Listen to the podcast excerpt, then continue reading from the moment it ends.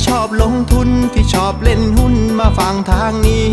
ตลาดวายพอดแคสต์เขามี ข้อมูลดีดีเล่าเข้าใจง่าย อย่าลืมกดแชร์กดไลค์กด Subscribe กดกระดิ่งด้วยนะ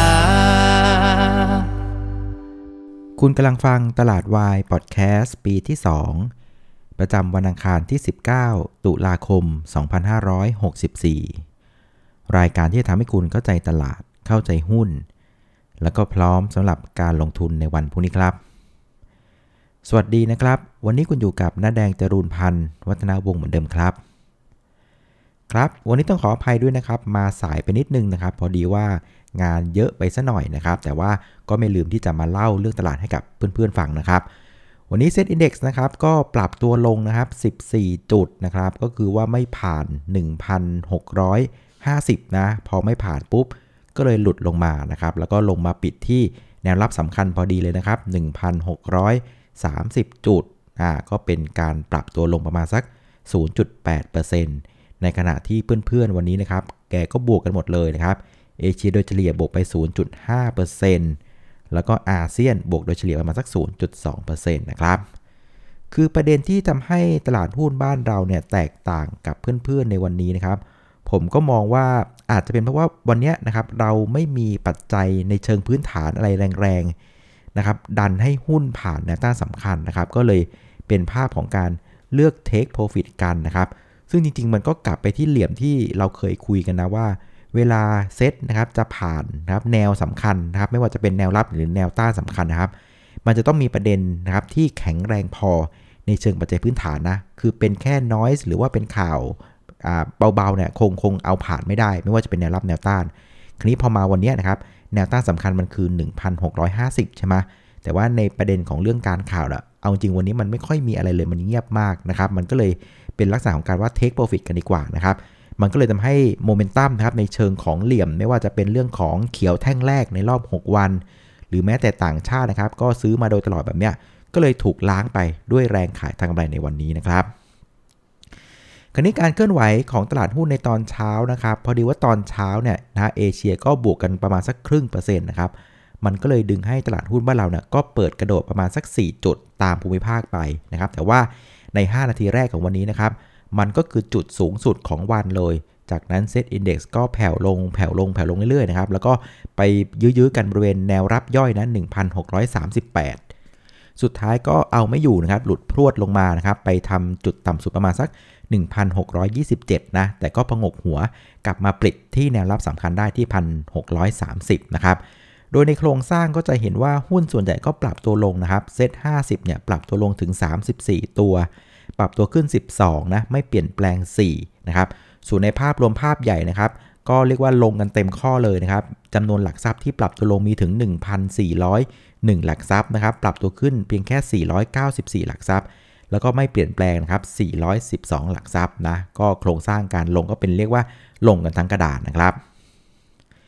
คราวนี้มาดูหน้าหุ้นกันบ้างนะครับ หุ้นที่ผลักดันตลาดในเชิงบวก ไม่ใช่สิ ต้องบอกว่าเป็นหุ้นที่ไม่ลงแล้วกันในวันนี้นะครับ เอาจริงแล้วก็ไม่ค่อยมีนะ แต่ว่าถ้าเกิดพยายามจะมองหาเป็นกลุ่มนะ ผมก็พยายามหาหาอยู่ก็ ก็พอจะเห็นเป็นลางๆ เป็นกลุ่มอยู่กลุ่มหนึ่งก็คือกลุ่มที่เกี่ยวข้องกับเรื่องของน้ำมันปาล์มนะ เออ วันนี้ VPO เนี่ยปรับตัวขึ้น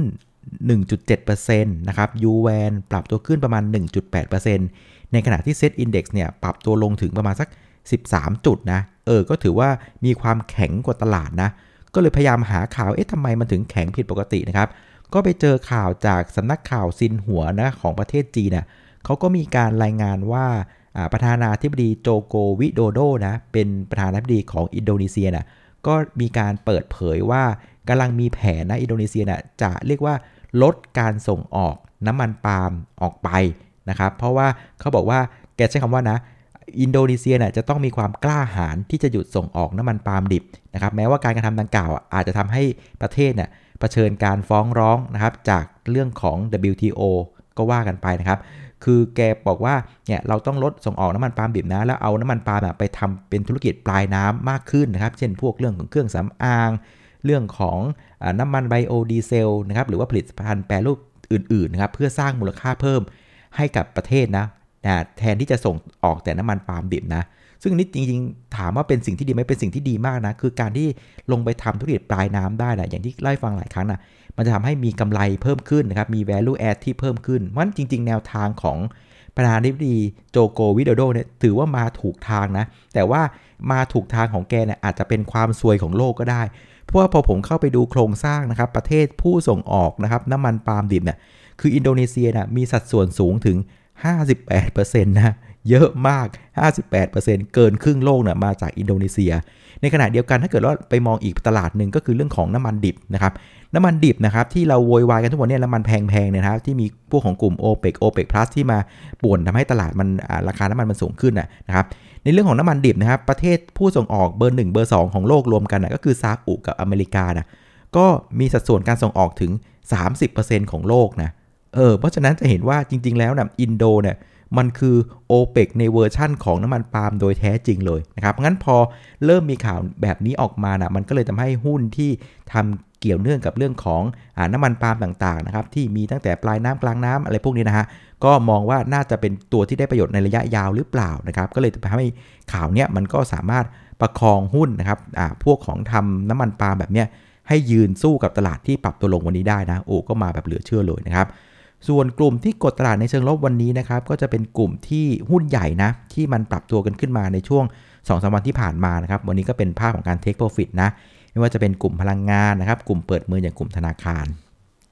เพราะฉะนั้นจะเห็นว่าหน้าหุ้นวันนี้นะครับ อาการเนี่ยนะครับ หุ้นที่ยืนได้นะมันก็จะต้องมีประเด็นส่วนตัวที่ดูแข็งแรงพอสมควรมันถึงจะยืนได้นะครับ แล้วก็อีกตัวหนึ่งก็จะเป็นหุ้นเฮงลิสซิ่งนะครับ วันนี้ก็ IPO ซื้อขายกันวันแรกนะครับ ก็มูลค่าการซื้อขายประมาณสัก 7,000 กว่าล้านบาทนะครับ ก็ปรับตัวขึ้น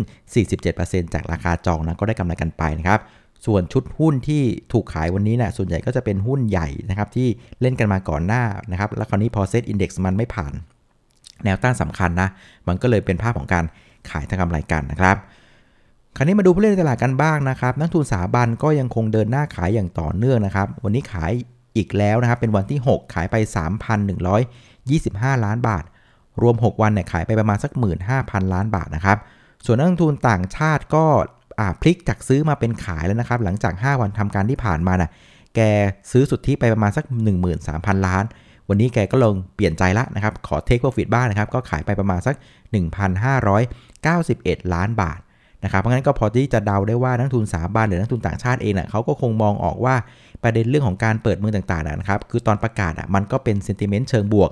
แต่ว่า evidence นะครับหรือว่าหลักฐานเชิงประจักษ์นะครับมันคงจะต้องใช้เวลาพิสูจน์อีกพักใหญ่ๆนะครับเพราะงั้นการที่หุ้นมันขึ้นมาก่อนหน้าแบบเนี้ยมันก็เรียกว่าถึงจังหวะสำหรับการขายทางกำไรกันนะครับสมมติว่าซื้อขายวันนี้นะครับก็อยู่ที่ 96,547 ล้านบาทนะครับก็เพิ่มขึ้น 20%จากเมื่อวานนี้นะครับแต่ว่าเราต้องไม่ลืมว่าวันนี้นะครับมีหุ้นเฮงลิสซิ่งนะครับเข้ามา เทรดในตลาดวันนี้ประมาณสัก 7-8พันล้านบาท เพราะงั้นอันนี้คิดเป็นประมาณสัก 8%ของตลาด เพราะงั้นถ้าเกิดว่าเราหักตัวของเฮงออกไปนะครับ ก็จะเห็นว่าวันนี้ก็ถือว่ามีมูลค่าการซื้อขายที่ค่อนข้างเบาบางนะครับ ประมาณสัก 80,000 กว่าล้านบาทเท่านั้นเองนะครับ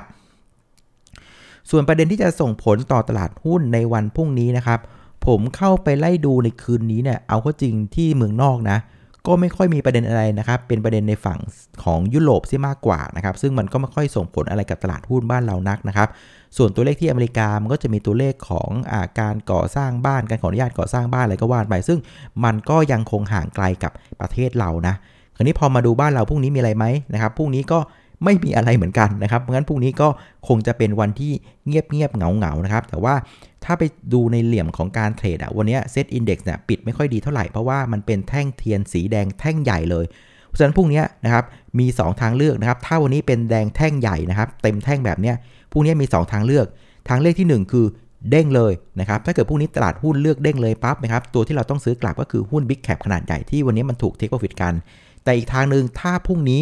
เซตอินเดี x ไม่เด้งนะ เป็นภาพของการลงต่อนะครับ ถ้าเป็นแบบนี้นะครับ คงจะต้องหยุดเล่นสักพักหนึ่งนะครับ เพราะว่าแนวรับถัดไปนี่ยมันลงได้ลึกถึงประมาณสัก 1,600 จุด ก็คืออีกประมาณสัก 30 จุดเลยทีเดียว ถือว่าค่อนข้างเยอะนะ เพราะฉะนั้นนะครับ พรุ่งนี้นะครับ ตื่นมาตักบาตรกวดน้ำนะ ก็ช่วยกันลุ้นกันว่าช่วยเด้งได้ไหมนะครับ ถ้าเกิดไม่เด้งเนี่ยนะครับ อาจจะเหนื่อยเลยนะสำหรับในช่วงที่เหลือของสัปดาห์นี้นะครับ เอาละครับ วันนี้ก็ประมาณนี้แล้วกันนะครับ สั้นๆสำหรับรายการตลาดวายพอดแคสต์นะครับ ขอบคุณอีกครั้งสำหรับการติดตามกดไลค์กดแชร์แล้วก็แนะนำรายการให้นะครับวันนี้ขออนุญาตลาไปก่อนนะครับ เจอกันในทีวันพรุ่งนี้สวัสดีครับ